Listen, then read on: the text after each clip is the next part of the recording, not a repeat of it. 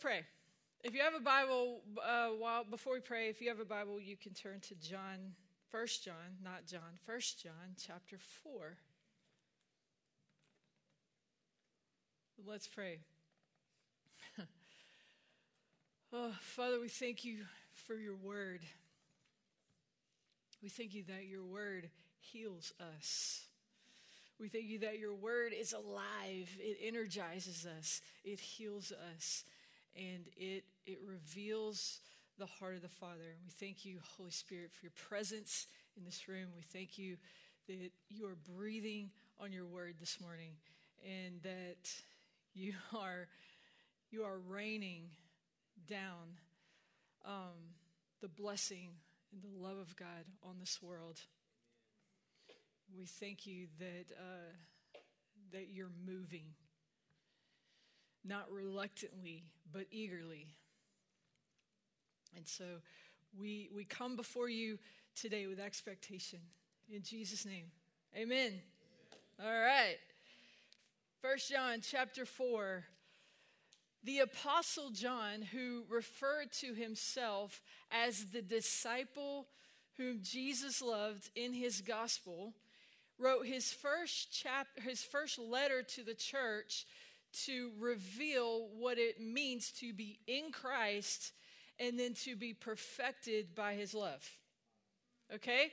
He writes to us in First John chapter 4 verse 18 um, there is no fear in love. But perfect love drives out fear because fear has to do with punishment. The one who fears is not made perfect in love. Okay? All right, are you guys okay? Everybody knows that, that scripture, right? So, first, let's discover what John means by perfect love. Okay? Because we tend to think of perfect as being without fall, flaw. Sorry, that was a mix between fault and flaw. we tend to think of it as being without flaw or without fault, right? But the Greek word for perfect means to be complete or to be full, okay? Are you guys okay so far? Okay. So it means to to be complete, it means to grow into maturity. Okay? So, this kind of love that's a perfect love, it's a full love, it's a complete love, and it lacks nothing. John used the noun form of this same word in John chapter 13, right before Jesus is about to wash his disciples' feet.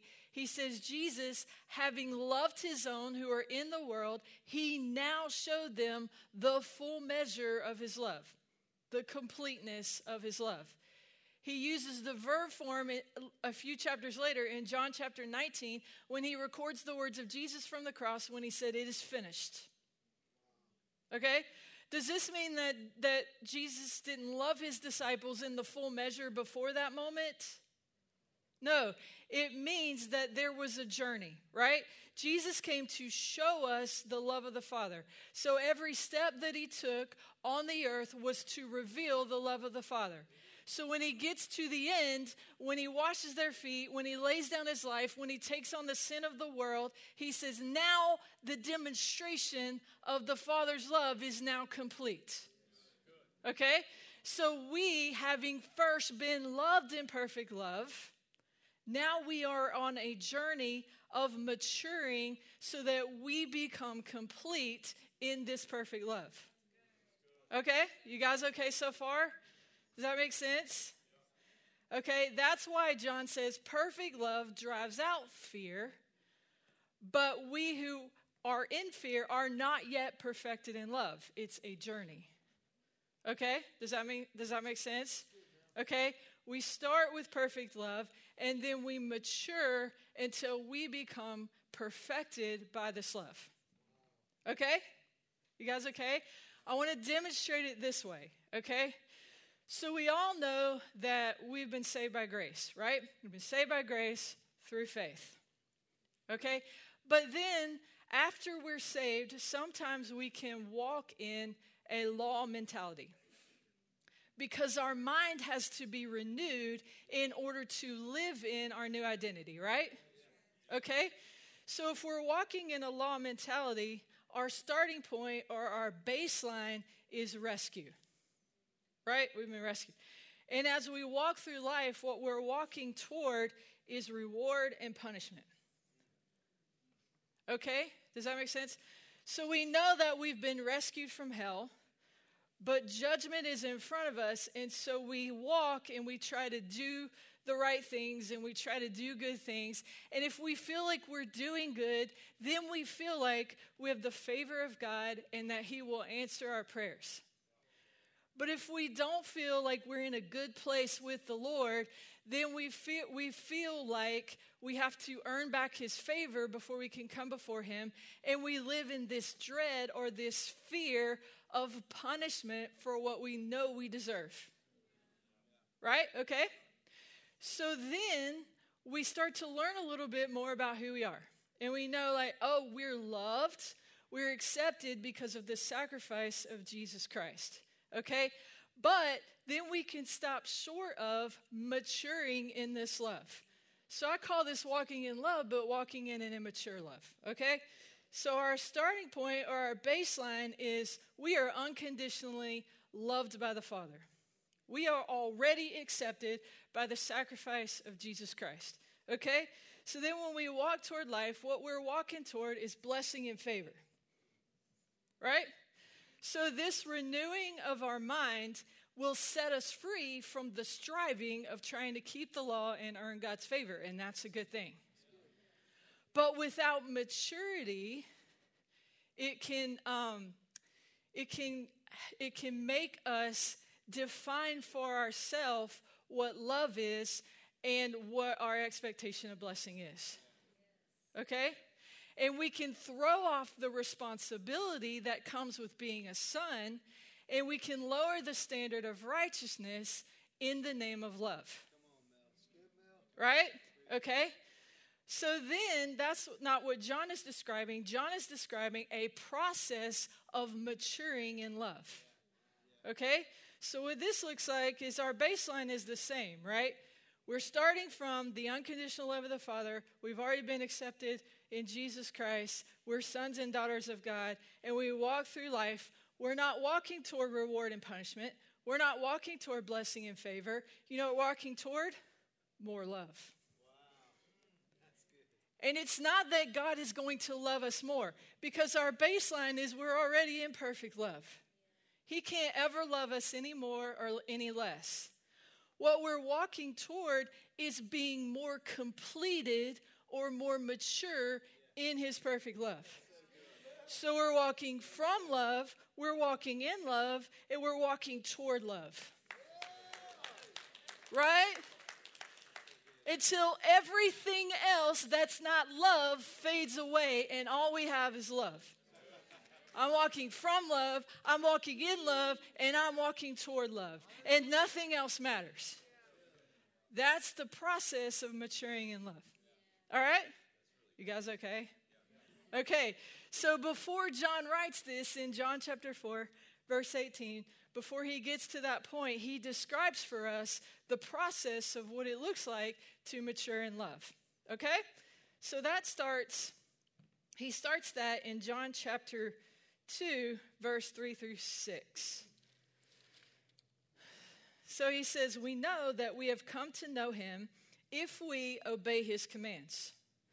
The man who says, I know him, but does not do what he commands is a liar, and the truth is not in him. That's pretty strong, right? People who think that, like, Jesus and the disciples just, like, talked real soft and gentle and were always politically correct should read the Bible. Verse 5 But if anyone obeys his word, God's love is truly made perfect in him. This is how we know we're in him. Whoever claims to live in him must walk as Jesus did.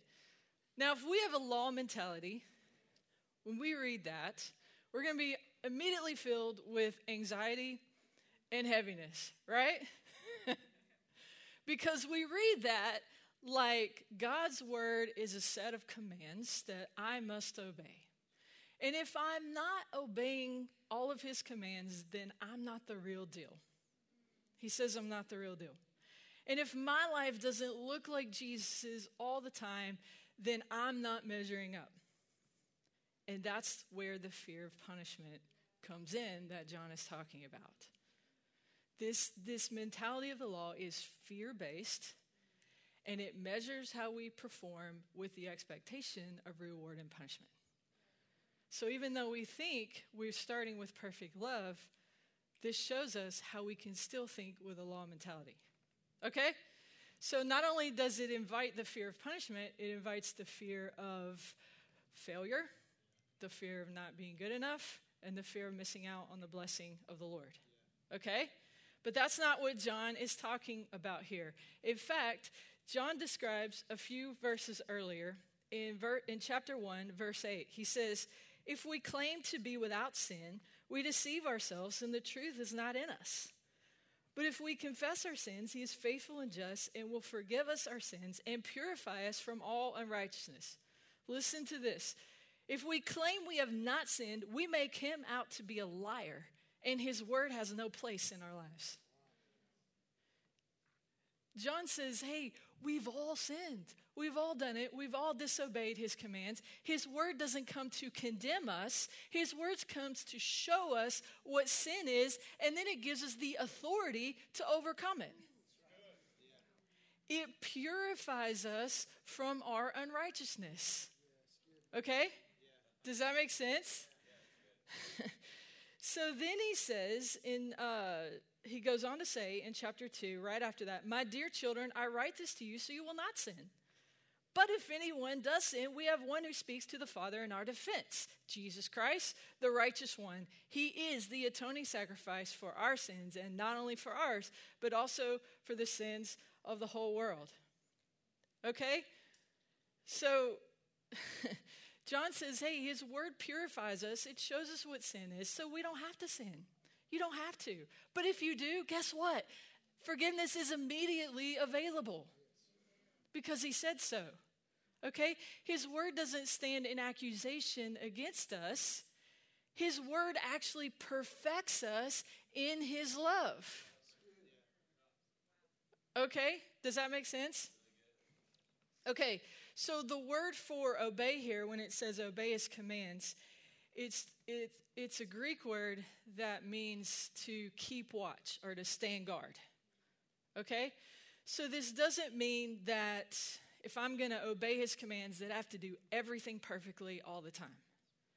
What it means is that all of my focus, all of my desires, all of my intent is on what he says because I know that every word he speaks comes from perfect love.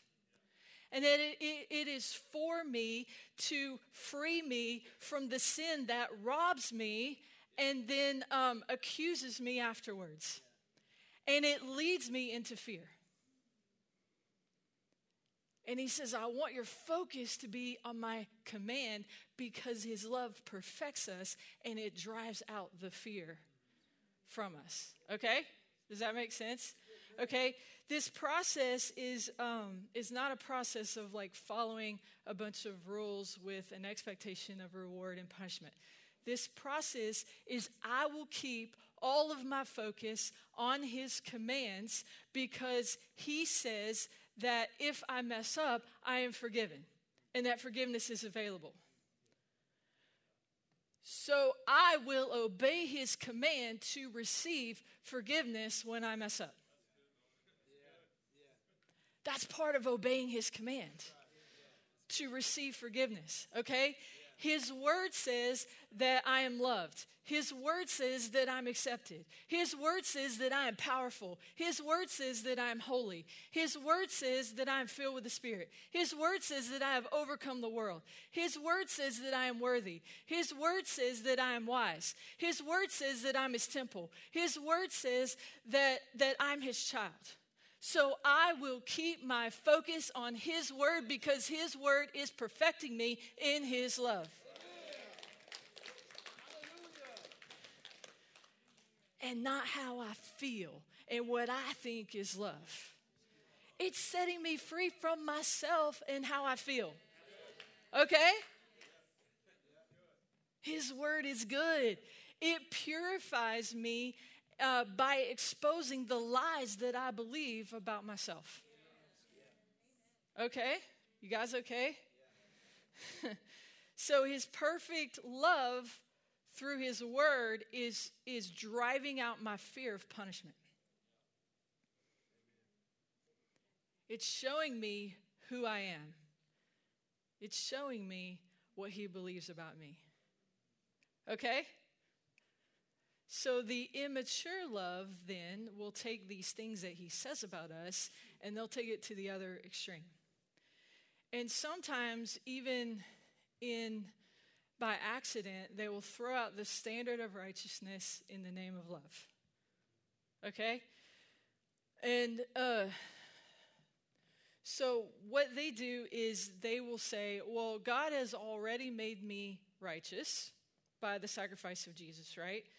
And so now, because I'm already righteous and I'm already in Christ, now I can define my own standard of righteousness. And I can ignore the parts of His Word that feel like the law to me, and I get to decide what's righteous in the name of love, right? Anybody else heard, heard that before? Okay, listen, the standard of righteousness was not thrown out by the cross. Okay, when Jesus died on the cross, he actually elevated us to the standard of righteousness. And then, because he laid down his life in love, he empowered us to go beyond the standard of righteousness and into the standard of love. Okay? For example, in the old covenant, under the law, the standard of righteousness is thou shalt not kill. But John says this in 1 John chapter 3, verse 18 about love, or 16. John 3, 1 John 3, 16. Not John 3, 16. 1 John 3, 16. This is how we know what love is. Jesus Christ laid down his life for us, and we ought to lay down our lives for our brothers. So the standard of righteousness is don't kill. The standard of love is lay down your life. Okay? My goodness. Love doesn't lower the standard of righteousness, it's a higher standard. The standard didn't get lowered, it got elevated. Any theology that tries to lower the standard of righteousness in the name of love is not the love of God. The standard of love goes higher. Okay? You guys okay? so we walk from love, in love, toward love. And when all these voices come in with accusations and fear, and you can lower the standard in, of righteousness, and you can, you're in God are okay, you can do this right here, those voices have to bow to perfect love because we are in the journey of maturing in love. So that we can not only be loved with perfect love, we can now become perfect love. Okay, does that make sense? You guys okay? All right, number two. Uh, this is chapter 4, verse 7. Dear friends, let us love one another, for love comes from God. Everyone who loves has been born of God and knows God. Whoever does not love does not know God because God is love. This is how God showed his love among us. He sent his one and only Son into the world that we might live through him. This is love, not that we loved God, but that he loved us and sent his Son as an atoning sacrifice for our sins. Dear friends, since God so loved us, we ought also to love one another. No one has ever seen God, but if we love one another, God lives in us, and his love is made perfect in us. Okay, that's the second way. The second way that God's love is perfected in us is through relationships. Okay? God wants to purify how we know we are loved, and then He wants to purify how we love one another. Okay? This is another way that His perfect love drives out fear because a lot of our fears are in the context of relationships, right? Uh, we have the fear of man, which means we need others to love us. We have the fear of rejection, which means we need others to accept us. Our value is in how others accept us. We have the fear of not being enough, which is I find my worth in how popular I am. Okay? Fear in the context of relationship. And all these fears that we have impact how we love one another. Because we love them in order to, re- to get something in return. Okay? If, if I find my value in being accepted by others, I will love with the expectation of acceptance. If I find my worth in my popularity, then I will love with the expectation of um, applause. And if I don't get those things in return, it will affect how I love. And I will begin to withhold love because I have fear inside my love. And it forces me to love with the expectation of return. Okay? Does that make sense? So, as we read, John makes it clear in 1 John 3:16 what love looks like. Love looks like you lay down your life for each other, okay, for your brother. So this means the more that we let God's love perfect us, the more we let it drive out fear, the more we can love without agenda. That means I love without expectation of return. That means I love without fear of rejection. That means I love without needing applause or affirmation or any of those things. Okay? Does that make sense? So, in this scenario, if we have a law mentality, um, we will thrive on being martyrs, right? Because uh, if we have a law mentality, then we will always be, we will find our value in what we give. And so we will always be measuring out what we give to make sure we're out giving everyone else. And we don't have the humility to receive because we are too busy measuring and making sure that we're out giving. And if someone tries to give us something and we feel like we haven't outgiven them, then we'll argue with them and we can't receive it, and that's pride. Okay? That's a law mentality. That's a measuring of what we're giving one another. Okay? Does that make sense? So in this so an immature love will define love as accepting people no matter what they're doing. Because Jesus accepted me in the state I was in, so I must accept everyone else in the state they're in. The problem with that is not in the accepting. The problem with that is equating acceptance with love. And acceptance is not love. Yes, Jesus accepted me just like I was, without anything, without changing, without anything. He accepted me as I was. But He loves me enough to believe in me and elevate me from. I almost fell off the stairs. Elevate, I'm waiting for the day I do that. uh, elevate. Thank you. He loves me enough to elevate me from that place where He accepted me to go higher. To go to a higher purpose, a higher destiny. That's what love is. I accept you right here, but I love you enough to not leave you there. Love does not equal acceptance. Okay? All right? Thank you.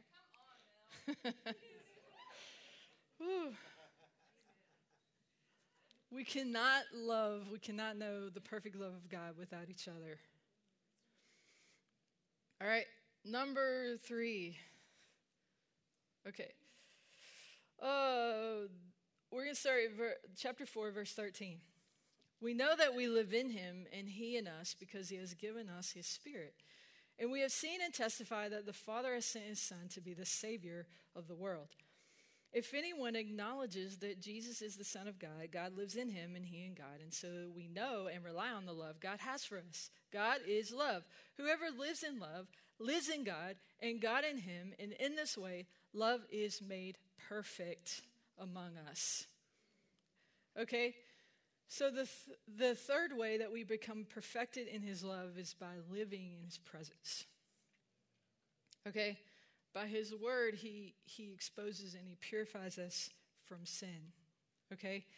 By our relationships, he purifies our love for one another. And by his presence, he purifies us to become like him. Okay? Say that again.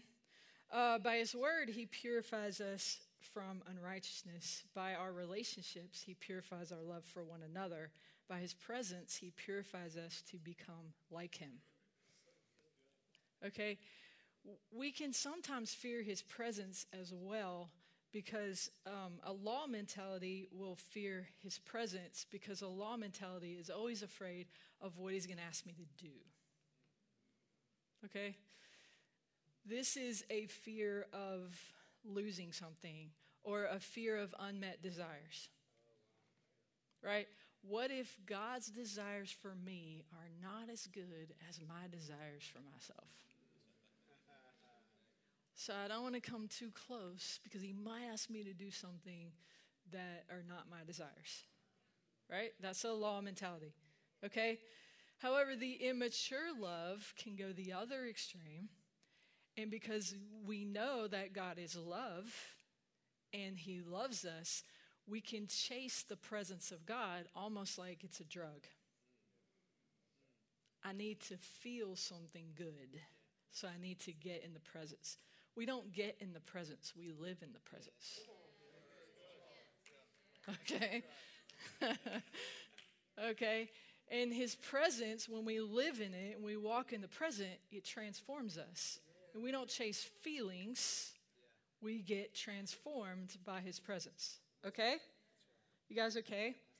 So, I want to talk for a minute about the holiness of God that comes with his presence. Okay?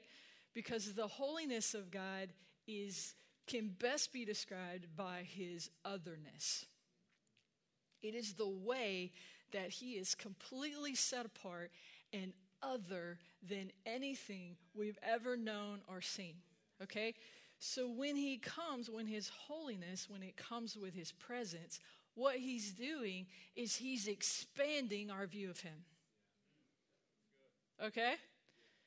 And what it does is it fuels our worship, it fuels our response, and it fuels the way that we know Him. And it expands the way that we know Him and make Him known. Okay? Does that make sense so far? Okay, so a law mentality can fear the holiness of God and they can keep the holiness of God in, in a, at a distance because to them, holiness of God, they can't, they'll self condemn right? So in distance, I feel safe from self condemnation. And I also then feel safe from the responsibility we have to become like him. Okay? We can't become like him without encountering his holiness. Okay? Does that make sense? But then what the immature love will do is they will reduce his holiness to something common and it will they will put us on equal ground with the lord because we have been made holy. Okay? Does that make sense? Um, but just like with perfect love we have been made holy but we are still being made holy. Hebrews chapter 10 verse 14 says by one sacrifice jesus made perfect forever those who are being made holy.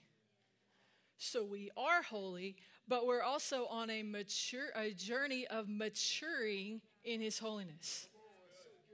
Okay? We are never ever on equal ground of, with God. Okay? Let me say this. Equality is the devil's lie. It's what he wanted from the beginning. I want to be equal with God. Any theology that teaches equality with God is straight from the mouth of the liar. And it should not be tolerated. Okay? what equality does is it throws out love and honor. God, God created us in his image. He did not create us as equals. Okay? Does that make sense? Okay. okay. God created kingdom order. He created a family, not of equals, but of honor and of love. In fact, he highlights all the ways that we're different. And he says, This is how the world will know that I am who I say I am. This is how the world's going to know love is when you, in all of your differences, in all the places where you are, you come together, you show honor and love for one another, not as equals, but as family. And that's how they'll know what love is. Equality is a lie from the devil. His we he is so other than us, and that should make us rejoice. I'm so glad he's not my equal. Oh my goodness. I'm so glad he's other. I'm so glad he's more. I'm so glad his majesty and dominion and power is so much more than me. He's my God. He's not me.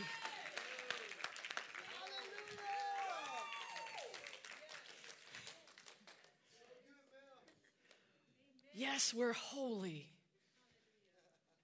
But we are not Him. We are His children on the earth. And He is still God. All right? You guys okay? It perfects us. His holiness perfects us in His love. If He was so common, the price wouldn't be so great. His love wouldn't be so great. His love is greater than that. It's more perfect than that. He's more perfect than that.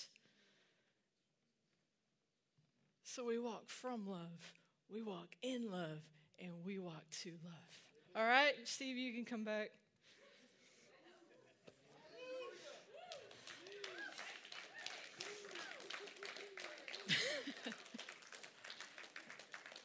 You guys can stand up.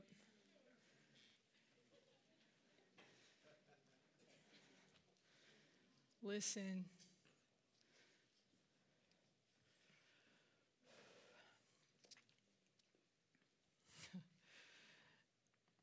this is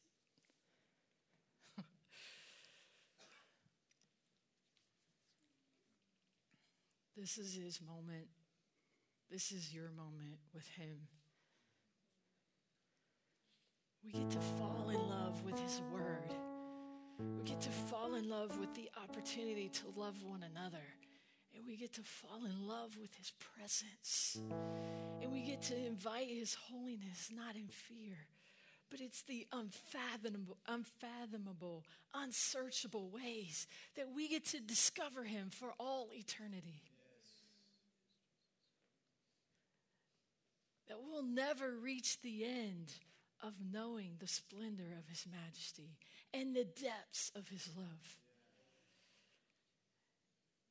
And we get to start right here, right now, on this earth, and we get to let His perfect love drive out all fear. So, Lord, we thank you for your word today. We thank you for your presence here. We thank you for these moments when we get to see more of you. We get to, to expand our view of who you are. We get to respond to you and we get to receive from you. Because we are your children on the earth.